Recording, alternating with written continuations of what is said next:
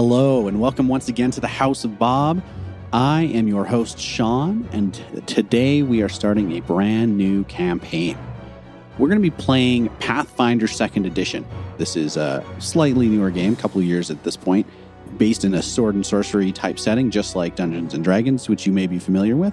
There are some little tweaks to the rules that make it its own kind of beast, and we're very excited to take you through it today. We're going to be playing a pre made module called Carrion Hill that I am converting from the first edition of Pathfinder to the second edition. And let me tell you, it's a lot of work, so you better appreciate it. Joining me today are the players of House on Carrion Hill. So let's start with Dan. What do you want to know? How are you? I'm good. How are you? Good, good. I'm great. Dan, tell us who your character is. I will be playing Willin Dappin. He is a gnome wizard. That's all you need to know right now. Good, good, cool. Jeanette. You might know Jeanette from some of our Patreon shows and the Oasis Down series, but welcome to Jeanette to our, our regular uh, long form campaign. Tell us, Jeanette, who are you playing? Welcome to Jeanette. Dot com. I'm going to be playing um, Bimkin Nedobrisen. He's a long snout rat folk. He's an oracle. And I gave you one more thing than Dan, so I feel like that's fair. There you go. Yeah, just add on every time. Yeah. We'll get to Trevor and he'll have to tell us an essay. Yeah. So Oracle, for those at home who do not know, is a class that is unique to Pathfinder, was created for the first edition of the game. It's kind of like a warlock version of a cleric instead of a warlock version of a wizard, if you're familiar with fifth edition. Next up, we have Schubert. Schubert, tell us about your character. I'm Schubert, and I am playing Nibnub. And Nibnub is a goblin fighter. He's a razor tooth goblin fighter. Ooh. He's a twitchy, bitey, but ultimately lovable goblin. Nice. And that brings us, of course, to the final member of our crew today, Trevor. Hello. Hi. Hi. Who you playing? I will be playing an orc named Theobald. My orc has come from the Hold Scarred heritage line. He has tattoos and a third eye.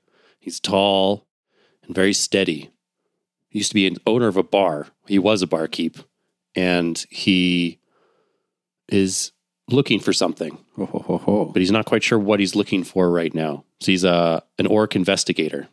So he's somebody that has just made a career out of looking for things. There we go. And so Investigator is another new class from Pathfinder that those who uh, are interested in things like Sherlock Holmes, this is your class for sure.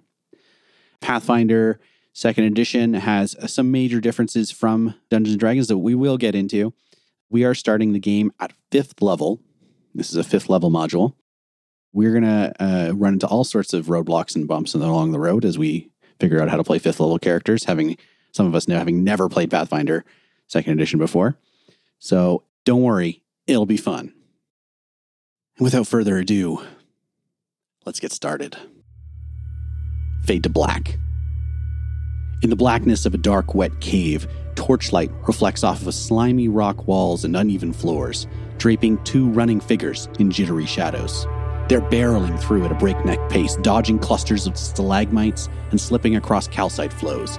The man in front, holding a dying torch aloft, looks over his shoulder, and we see panic in his eyes.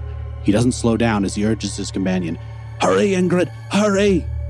In his haste, he doesn't see a low hanging stalactite in his path. He cracks his head on it and collapses to the ground. The torch goes spinning wildly off down the tunnel to skitter on the floor. Ingrid barely steps behind him, stumbles and hops to try to avoid the man. She trips and falls over him with a pained scream. The man, lying on the ground, struggles to his knees, vomits, and then slowly clambers to his feet and stumbles dizzily to her side. The woman, lying face down, gurgles a whisper. They. they got me, Oleg. Oleg looks down at the woman's back and sees a black shaft of a stone stalagmite has pierced through her chainmail, impaling her. Blood is pooling across the slick, rocky floor. Oleg reaches out and touches the stalagmite, feeling down to her side where the black blood flows around the wound. He strains to see the ground and the walls of the cavern around them, shudders and shivers. Suddenly, a loud laugh echoes through the tunnel. It's a slimy, condescending laugh that makes Oleg cringe and duck his head. A voice follows the laughter from the darkness. Mousies, mousies, where are you? Come and play, little mousies. Oleg covers his ears, lying in the fetal position next to his dying companion. She stirs a little, reaches her hand out to him. Oleg, t- t- take, take it. Oleg begins to shake his head, protesting, "No, no, no! It'll, it'll, it'll make you, make you rich." She manages to choke out these last few words while sliding a black leather-bound tome across the slick floor. Mousies. Oleg, wide-eyed, anxiously scans the tunnel behind him, seeing nothing but blackness. He grabs the book and runs. Fade to black. Insert title card: House on Carrion Hill. Carrion Hill is a bedraggled and filthy, yet strangely resolute city. It has stood for centuries at least. Some venture that the city has always been here, sitting astride the Kingfisher River in the county of Versex in the eastern region of the immortal Principality of Ustalav. It's a mouthful. Carrion Hill, however, seems to have always been its name, ever since it was a pile of standing stones worshipped by strange Kellid tribespeople, conquered by nation after nation but to outsiders and foreigners, sometimes known as the Wart. The Wart looms forebodingly above the moors, mist and fog enshrouding its base. The towers of Rag Manor and the ossuary church pierce the gray sky. Trudging along a muddy road, seemingly the only travel heading to town on this dismal day, is a small gnome in brightly colored clothing. Dan, tell us about this gnome. What does he look like? Where's he coming from? How does he feel about the wart? He's definitely full of stuff. He has a huge pack on his back that's way too big for him, overstuffed. He has a lot of crazy colors on, and he has these interesting looking glasses that kind of hide the color of his natural eye colors. And how does he feel about the wart? You see this massive, massive city on a hill that like spills down into Mhm. this marshland. And right now you're walking through all this farmland. You see a few people uh, out there tilling the ground or working with various grains. There's some cows over in the field to your left, but it's a very dismal day. There's lots of mist and fog. And you can see the gates of the city rising up ahead of you. Yeah, d- despite that, he's still uh, he's still in good spirits. Um, he's definitely impressed. He's never seen a city this large before.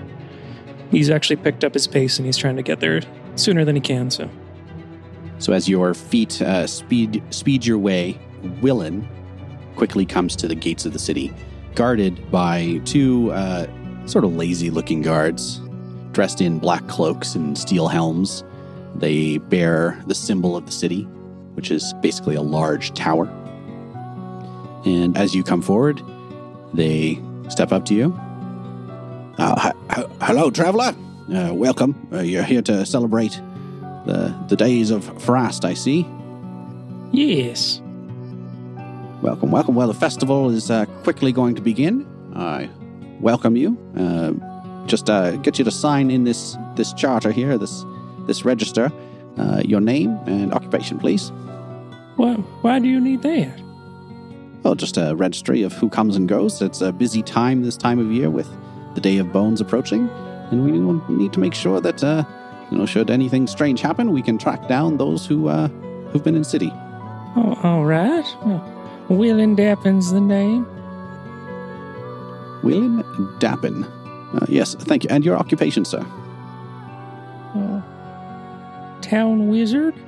I guess I've never really put a label on it. Town wizard. Oh, we had a, a, one or two of those already today. Uh, nothing to be ashamed of. Uh, not knowing the name of your profession. Why would I be ashamed? I don't know. Just something I thought I would say. I thought that was, that was pretty good. Uh, anyways, you can you can go in. All right, Willen uh, heads on through the gate.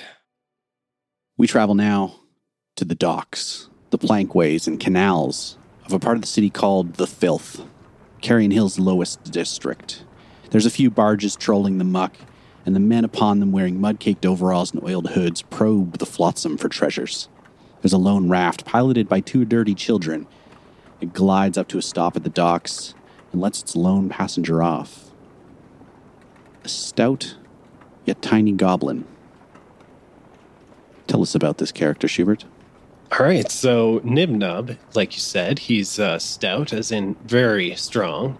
You notice that his uh, right arm is just extremely muscular, and uh, he's holding on to what appears to be a stick tied to a fork, with possibly still some extra food left over from earlier. He's green, a nice shade of green. Whatever shade of green you think is the nicest, that's what he is. but you can clearly see that he's uh, he looks nervous. His head keeps swinging around really quickly, and he looks like he's worried about danger from anywhere and extremely suspicious. I think you'd probably also notice he's wearing some kind of device around his mouth area that looks like it might enhance his uh, biting capabilities. It's like made out of scrap metal and that kind of thing. A big jaw piece. hmm For his armor, he's also kind of wearing what looks like probably some like cookware that was just like hastily thrown together with some leather straps. Like I said, one big muscly arm, and where the other arm would be, you just see a small kind of stitched up patch. A stump. A one armed goblin walks off the raft and onto the dock, and the little boy who helped pilot the raft in squeaks up, Oi, you! With the with the green skin, you gotta pay us. What? Pay? With money? Yeah. We we brought you across the river, you gotta pay us. Okay. How much? Uh two silver pieces. Um. Okay. I- I think, I guess that sounds reasonable. I don't really know. Um. It's perfectly reasonable actually. Okay. Nibnubs just reaches into a backpack on his back and he has to sort through quite a bit of junk, but uh, eventually he reaches some money kind of spilled haphazardly at the bottom and picks out a couple silver pieces. Oh, thank you, sir. Thank you. Uh, if you ever need a ride back again, you can trust us. Uh, just uh, ask for the the Weasley brothers. and they turn and push their raft back out into the filth. You turn around, you see all these plankways and docks. They're kind of like this rat's nest of tangled wooden planks and a maze of pathways basically across this mud and water port, essentially. You can see the buildings of the city rising ahead of you, and you see that there's actually quite a crowd out on the ground or the land on the other side of the, the plankways. Awesome. Nibnub doesn't care too much about the dirt at all. In fact, I think he'll probably walk through some mud puddles just to, you know, just to get that nice mud feeling on his feet again. He kind of likes being dirty, so he revels in it. All right. Nibnub cools his feet on his way back to ground uh, across all the plankways. Of course, there's a couple guys out there like trawling the mud with nets, and like occasionally they'll pull something up and inspect it and try and like rinse some of it off. They'll shake their heads, throw it back. They'll swish something else up, and they'll all of a sudden like four or five of these like homeless looking muddy guys run over and will be like, That's mine. I saw it first. Oh man, Nibnub's getting hungry, I think. He's just licking his lips, imagining what kind of gross thing they could be hauling in. it's definitely definitely something gross. Just imagining that delicious, stinky fish. Totally. As the docks meld into the muddy street at the edge of the water, becomes substantially more crowded. People of various sizes, ancestries, and creeds all mill about, chatting and trading. Many of them wear masks, actually, styled to look like skulls. Some of them are humanoid skulls, some of them are animalistic. We see a larger figure stop in front of a stall selling masks, examining the wares. A tall, orcish man. Trevor, tell us about this guy. This guy is Theobald, and Theobald is quite tall. A sturdy, tall tree of an orc, wearing sort of drab, unassuming, dreary toned garments over top of studded leather armor with ornamental tattoos peeking out where bare skin shows, and two glistening yellow white tusks protrude from Theobald's face. Probably the th- most alarming quality of Theobald is his third eye, placed squarely in his forehead. The sort of legs as his eyes, the two regular ones, gaze over items, looking at masks, looking at patrons, looking at just about every little thing, looking for details. And the third eye lazily follows what the two former eyes lead with. Ooh. So it's a it's a lazy third eye. It's a lazy third eye. It seems really unfortunate. It eventually catches up. It's just sort of like lingering on its way. Yeah. Still one better than any of us. I mean, It's that extra eye that's just taking in a little bit extra information, mm, learning a little bit more about its surroundings. it's it's taking its time. exactly. I like that. The mask salesman looks up at you. Hey, uh, Orc Man, a, a, mask for, for the Day of Bones, something to wear to honor Pharasma. Perhaps you like an eagle mask. Oh, I have this one. It looks like a cat. Theobald takes the cat mask from the salesperson and holds it up close to his face, Uh, yes, complements your color. places the mask up against his face and looks through it at the salesperson and nods. Takes out some change, just gives the shopkeep two silver pieces. Oh, oh thank you, sir. Thank you. Uh, this is a, uh generous. Uh, perhaps I could. Um, yes. Uh, hold on. and he uh, looks beneath his his drawer or his behind his stall, pulls out the little drawer, and comes back up with a tangle of shells attached to a string. Says, This necklace will go along with it quite well. Uh, please, I, I insist you take it. Thank you. Theobald puts on the, the shells and the mask and just starts wearing the mask around the street.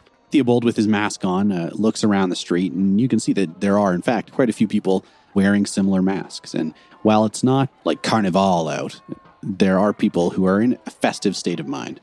They're going about, and you can see some new mothers with babies being congratulated on their births. You can see a few people dressed in mourning black being uh, consoled by friends. Everyone together in, in both states of, of joy and mourning are, are working their way through the streets, visiting stalls, buying food, and just chatting with each other. And then a little further away, in the twisted mass of narrow alleys, dead end streets, and dark, covered streets, an area of the city known as the Tangles District, a door slams shut as a small figure scurries out of grocers. The small figure is kind of a rat person. Jeanette, tell us about tell us about this person. This person is not a person, it's a rat folk. His name is Bimkin Nedobrisen.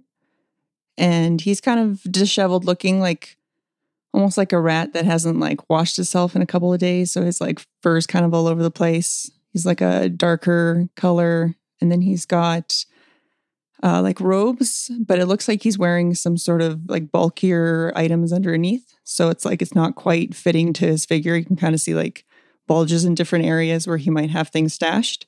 And he's wearing pinstriped pants and then a long reddish robe and a gold um, necklace with the pendant hangs down in the front. And he's scurrying along, and every so often, whatever he's holding in his hand, he just suddenly drops it and then scurries to pick it up again, like he's just rushing too much. You uh, hear a voice from the grocers say, Don't come back. oh, oh, oh, okay. Bimkin makes his way down the street, and you can hear in the distance the sound of the festival kind of spinning up for the day. And you come around a corner, and there's a huge crowd of people all milling about. There are uh, humans and halflings, and there's even an orc in the distance, kind of probably weave between legs and, and whatever. And you uh, suddenly stop as you feel a tug at the back of your robe. I turn around. There's no one there, strangely enough. But in the distance, maybe 30, 40 feet away from you, you see kind of all by itself, the side of the square, a little card table set up with a sheet draped over it and a halfling man sitting behind the table. He's got a big handlebar mustache and a large scarf piled high on top of his head. and he's shuffling a deck of cards. And he locks eyes with you. He says, Um, you there, you there. Uh, yes, come, come one, come see. I have a, a harrow reading for you. Your future, your, your, your, everything you need to know about anything there is to know about. Come now, come now. Hear your fortune. He kind of like looks around to see if there's anybody else and then points to himself. Me? Yes, you. Yes, come. See your fortune. Learn what there is to learn. Okay, but I don't believe this much, but all right, I come over. Ah, you know, there is much to learn. You may not be a believer now, but uh, trust me, uh, the more that you see, the more likely you are to believe. Uh, tell me, is there uh, some question that, that bothers you on this, the Day of Bones? Do you have a question of Pharasma? A question of the fates? Uh, no, I'm pretty sure that I, when things uh, should happen for me, they will happen. It is a matter of patience, friend. The cards cannot tell you this. Ah, but they can tell you perhaps which path you should take, or will your pa- patience pay off, and perhaps you should move on to something new. Uh, a simple reading can give you much insight. Uh, just simply ask a single silver piece, sir. All right. If I go back to Grocer, will he recognize me? That's your question. Will the grocer recognize you? Yes. Uh, this is a good question. Uh, one simple, simply just place a silver piece on the table, sir. He uh, reaches into one pocket and then like kind of pulls out some like white fluffies. He's like, oh no. And then he goes through another one and like pulls out some string and then he finally finds a silver piece and puts it down. Aha, good, good, good. And he begins to shuffle the deck and, and riffles it back and forth, and uh, the cards dance from one hand to the other, and he lays out an elaborate pattern of cards face down. He reaches out and he's, Your future lies beneath this card. Your past lies beneath this card. Your present lies here, and all of the myriad of choices in between. Allow me to tell you. And he goes to flip the first card over, and you hear a yell behind you. In fact, all of you hear a yell. There is a town guardsman with a big steel helm and a big black cloak holding another halfling by the ankle up in the air, just behind Bimkin. The halfling struggles and screams, says, "Ah, Let me go, let me go, I didn't do nothing. The guard says, You absolutely did. You robbed that rat folk there. I saw it happen. You're going to be giving him back his money. No, I didn't. No, I didn't. And these two begin to have an argument in the street right behind Bimkin. A small crowd begins to gather around. I show up as well. Yeah. Okay. I'm going to watch with great interest. You guys see as this argument begins to escalate. And I'm going to have everybody roll a perception check. Ooh. Nibnub doesn't really want to get involved, but as soon as he sees people being aggressive, he's just like instinctively wants to get in there. 24 for Bimkin. So 11 for Willen. Theobald got a 22. Just 18 for Nibnub. Bimkin, you look at this halfling as he's dangling there, and you kind of pat your pockets, and sure enough, something's missing, and you turn back to the table. And as you turn back to the table, just in time, you see the halfling fortune teller scurrying away at full speed. Um, I'm going to chase him. All right. So Bimkin gives pursuit as this guard deals with the halfling thief. Bimkin runs after the fortune teller. He immediately dives into an alleyway, and we're in a chase. A chase takes place anytime got some people trying to catch up or escape from another people. It's a skill challenge, so you're going to be rolling an athletics check, and you want to be able to surpass your opponent's athletics check. Uh, Bimkin got a 9. The halfling runs around the corner, immediately dives into the dark, twisty alleys. Bimkin follows after. It's barely moments of running down this alley before the twists and turns and low ceilings and debris back here leave you completely disoriented. You stand for a second, looking around, not seeing anything, when suddenly you hear a scream, a blood curdling scream, and it echoes through the alleys and out into the square. Yikes. I just heard it, Everybody heard it, actually. Oh. Yeah. And the guy's gone. Guy's gone. The blood curdling scream would probably cause a crowd to like pause for a moment. Yeah, they all kind of freeze, and the guard is holding onto the halfling. Um, I'm kind of busy with this guy. And he looks around for other guards to back him up and currently sees no one. Theobald takes off his cat mask and walks up to the guard and says, How can I help? You look like your hands are full. You could say that again. I've been trying to catch this one all day. Uh, that scream, I'm not sure where it, I think it came from the alleys over there. Can you check it out? You look like you could handle a, handle yourself. Yes, I uh, feel like the other halfling that ran in there may be somehow related to this one. Just a hunch of some kind. If you bring back a second thief, there's a reward in it for you. That's what I like to hear. And uh, Willen, not not realizing he's not talking to him, just runs off in the direction. Okay. All right. Well, Theobald keeps up with um, with Willen. So a gnome and a half orc, or a gnome and a full orc, uh, run into the alleyways as well. What's Nimnub up to? Well, he was really excited by all the excitement of the crowd, but I think when he sees these other guys like bolt off in another direction, he's kind of equally excited by that. And he just starts, he has no idea what's going on, by the way, but he is going to chase after them. All right. So everybody uh, is running through the alleys at this point, trying to find the source of this scream. I'm going to have you guys roll a survival to make your way through the alleys. Theobald rolls a, a five. Bimkin got 14. 17 for Willen. Nibnub got a uh, nine. So Nibnub and Theobald end up following behind this gnome, Willen, as he easily ducks beneath the overhangs and laundry lines and dodges around garbage and through these narrow alleys and squeezes through between these buildings that are just way too close together. And at about the same time that Bimkin breaks through into this little opening in the alleys where there's some dumpsters and some muck off to the side, you see the halfling, his turban cast off to the side, his fake mustache half hanging off of his face, currently pinned up against a wall by a large, muscular, maybe human, completely skinless, and blood drips off the muscles. This person is twitching as if they're constantly feeling needles poke into them. Their head whips back and forth, and it screams into this halfling's face. Stay away from me! Stay out of my dreams! And you can see that he's squeezing and choking the halfling's neck. Yikes. Nibnub's going to bite it. All right, let's roll for initiative. All right, so Pathfinder 2nd Edition works thusly. You have three actions on your turn.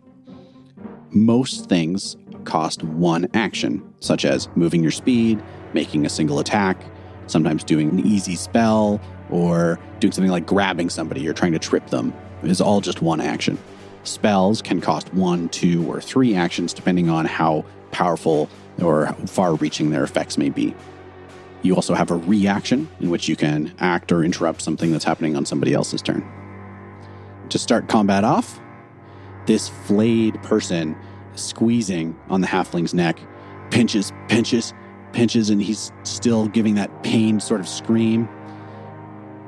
He drops the halfling to the ground, turns, sees you, and yells, The beast rears up, devours the sun. I'm blind. I'm blind. The wolf has taken my eyes. and he reaches up and gouges his own eyes out. Ugh. Oh, Jeez. It is Nib Nibnub's turn. Wow. That's a lot to take in. Yeah. so you see this guy standing over, now standing over this collapsed halfling body, and you can actually see that the halfling is wavering in and out of consciousness. He's Hmm. clutching his left shoulder and looks like he's turning kind of blue. Oh, man. Nibnub, I think, would feel some. I don't know if it's pity, but I, I think he he might feel some kind of empathy for uh, the goblin and or the goblin, the halfling.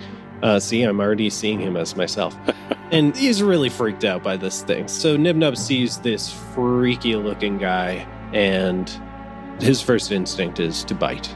So he's going to run over and try to put this thing out of its misery. Okay. So it's about 30 feet to get to him. So that's probably two move actions for you. Mm-hmm. Okay. Leaving you one action remaining. All right. Well, then, yeah, I'll get right up into this skinless guy's face. And uh, I just assume this kind of guy should not be long for this world. So I, I feel like I'm doing him a mercy. I just try to run up and uh, bite on his neck, I guess. All right. Nibnub goes for the jugular. Classy. Yeah, I kind of have to crawl up him to do it a bit. Here goes nothing. I rolled a four, so not great. But I have uh, plus 16 to hit, so 20 total. All right. A 20 does miss. You're climbing up this flayed person, trying to get to his neck, chomping with your jaws, but you're not able to land a blow that really has any good effect on him. Next up, we have Willin Dappin. So I get right up beside Nibnub, kind of adjacent to this weird, scary dude. And I like lean over to Nibnub. I'm like, this is my first fight. Oh boy. How did you get to level five? Mostly just healing people. A lot of really easy side quests. Yeah. yeah. I've never used this before. And then he casts lightning bolt.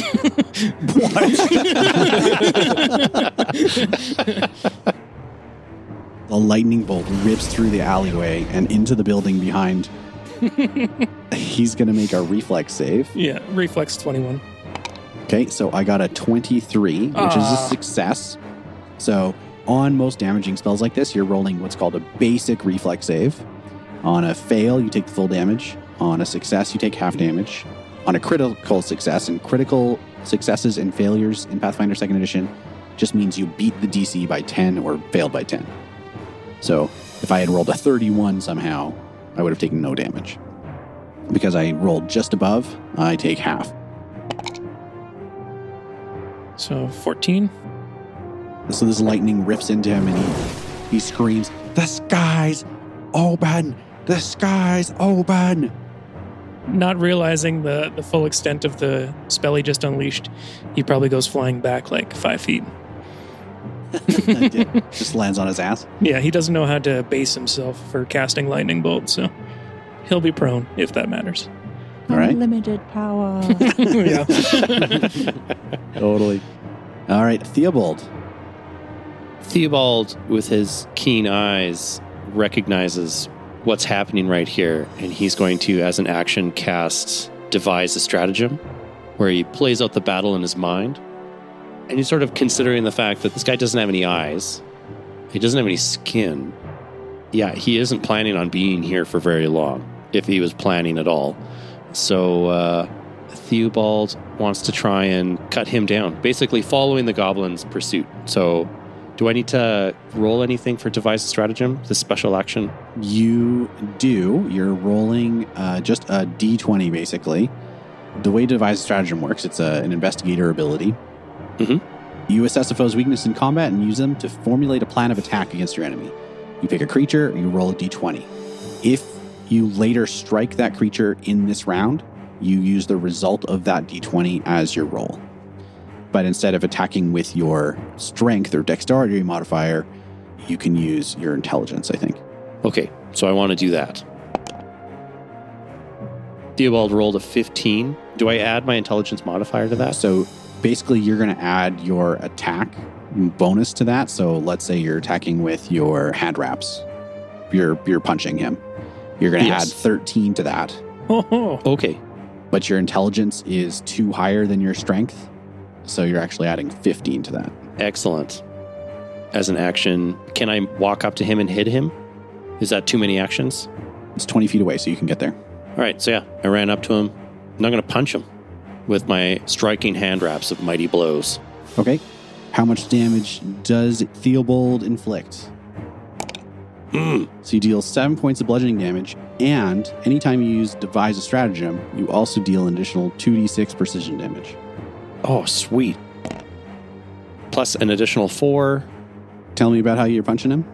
After Willin casts this crazy lightning bolt, Theobald's obviously taken back by this horrifying sight, runs past a thrown back Willin, and just like winds up and clocks this skinless, eyeless fella right in the middle of his body.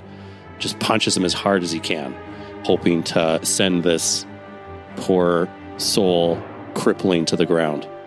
The flayed man rocks back from the force of Theobald's massive blow. He staggers a bit, his eyeless head swiveling back and forth to kind of perceive where the next attack is coming from. And we'll see you in two weeks. Thanks for listening to House on Carrion Hill and House Bob. If you want to support us, please give us a five star rating on Apple Podcasts or wherever you listen to your podcasts. You can find us on social media at the House of Bob. Feel free to join us on the Discord where you can chat with members of the show, as well as the rest of the cast and many other of our listeners. You can always support us on Patreon, and we'd like to thank everybody who's supporting us on Patreon today. Those people are Patrick Hegarty, Brandon Knox, Ron Sonius, Team Eamon, Pavel Lishin, Christine Braille, Tom Inns, Elias Anderson, Mark Boykin, Mary Margaret, Jessica Colvin, Ray Kearney, Scooter Emerson, Tyler Kay, Josh Jordan, Keith Haddad, Bluckett 12, Tom Wesley, Jessica, Kieran, Mike at the Tales of the Glass Guarded World podcast, Luke Conroy, and Volt. Art for this episode was done by Sean Makes. You can find him at Sean Makes on Instagram or SeanMakes.com. Editing for this episode is by Astronomic Audio. Music by Mike Hammock. Roll on.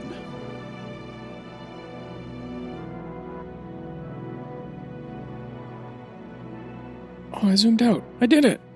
You did it. Finally. Good It's job, been Dan. quite the journey.